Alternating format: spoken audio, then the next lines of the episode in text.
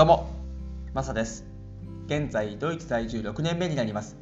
この番組は僕は海外生活からの経験をもとに失敗談、苦労話や文化の違いなどをお届けし、海外に興味を持っていただけたり、日本との違いを知ってもらえたらなという番組になります。そして有料放送エキサイトルームというのをやってるんですけどもそこでは熱く深く話させていただいております。もしご興味のある方はですね是非ご参加していただけたらなというふうに思います。さあ今日はですねドイツの中金というテーマで話していこうと思います。いやもうテーマの通りですね僕最近やっちゃいまして中金しちゃったんですよ。もう久々ですね。今6年目なんですけども。で以前ですねフランクフルトという町に僕は住んでいてですね来た時が2016年なのでで会社がですね車を支給してくれてるので当時からですねずっと車は運転してたんですね。でこっちのルールというのが最初の頃はわからないというところがあってですねもう運転しながら覚えていったっていうのがあるんです。でそもそも日本とですね逆走行だしですねこっちはもう左ハンドルの右走行なので日本ともう真逆ですよね。でそれもめちゃめちゃ怖かったんですけどもあと交通ルールもですね標識とかちょっと違う部分があったりしますしわからない部分もねあったりとかするのでそれはですねもう日々こう自分が経験していくことでですね覚えていったというところがあってですね。でその中でもちろんですね中金を何回もやったりですね。でスピード違反そういうのもですねやったりとか。でそうするとですね覚えていくんですよねやっぱりね。お金が絡んでくるとですね。スピード違反なんてもうめちゃめちゃやってますしで実はですね高速道路であまり中あすみません中金ではないスピード違反ですね。はそこまでなくてですね主にですね街中に走る時ですね。その時にですねカメラが結構ね設置されてあるんですよ。でスピード違反というのは大体街中でやってるケースが多くてですね。で街中のスピード規制というのがですね50キロだとかですね30キロとか40キロとか低速度なんですよね。でついついですねちょっと出してしまう時があってこれがね一番怖いんですよ。例えば70キロ80キロでね走ったりとかするともそれだけでも2 3 0キロオーバーになっちゃうじゃないですか。で街中のねスピード違反が一番怖くてですねもうフランクフルトで僕29キロオーバーしてですね150とかそのぐらい払ってるんですけども150ユーロですね。はい。でそういう経験もちょっと踏まえながらですねスピード違反というのはこう自分の中でね気をつけて気をつけてというところがあったので最近ねほとんどやってないんですよね。でそれこそ中金もう何回もやってるんですけどもで中金はですねもうその飛べるところも少ないですしこっちは、まあ、ちょっとね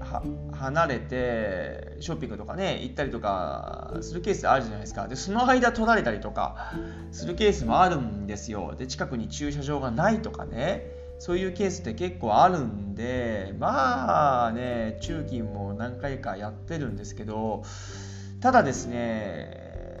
なるべく駐車場に停めてで路中でもチケットをですねちゃんと購入できるところがあってでそれはあの自動のマシーンなんですけどもそこから購入してですね車の中にペッてこうチケットを置いていくっていうケースが結構こっちはあってですねそれを中心にですね路中する時はやってる部分があるんですけどで今回ねそれもやってたんですよ。で時間がねそれやっぱ規制があるんで例えば5ユーロ払った時に1時間止めれますよっていうそういう表示がチケットの中にありましてですね。でその1時間以内に帰ってこないとオーバーするともちろん中期になっちゃうんですけどで僕ねそれはるかにオーバーしてしまったんですよ。というのもですねまあここに止めて週末を迎えるのでこっち行って土日ただっていうところが多いんですよ週末は。で路中に止めてても金曜の中期、えー、駐車料金を払ってればですね大丈夫というところがありましてそのまま土曜日日曜日に迎えるというのがあってですねで僕はそれを狙ってですねやったんですけどもで6時以降ですねチェックする人ってあまりいないんですよ。こっちの労働環境っていうのもあってですね。大体もう5時以降ぐらいからほとんどチェックする人がいなくてですね。それも狙ってですね僕行ったんですけども。いやこれがね見事にね外れてそして今回ですね中金額、えー、払った金額が過去最高ということで。そこもねブルーになっているところがあるんですよ。でやった場所がですねドイツの北側にある大きい都市なんですけどもデュッセルドルフというね大きい町がありまして僕が住んでる隣町なんですけどもそこはですね州都でもあってですね日本人が多く住んでいる日本人がですねドイツで一番多く住んでるですね、はい、場所でもあるんでそこでですね僕はやっちゃったんですよ。で今回支払った金額が40ユーロですね。日本円で4500円ぐらいになっちゃうのかな。はい。で基本ですねドイツのアベレージの中金を支払うお金がですね10ユーロから20ユーロぐらいなんですよ。大体ですねこの振り幅は都市部によって違うところもあるしで都市の中でも中心部なのかちょっと外れたところなのかというところもあるんですけども大体ですね10ユーロから20ユーロの間で取られるんですけどもあとこちら障害者用の駐車場もちゃんと設けてありましてでそこに止めて中金切られてしまうと2倍かかっちゃうんですよね。なので20ユーロから30ユーロぐらいの間でこう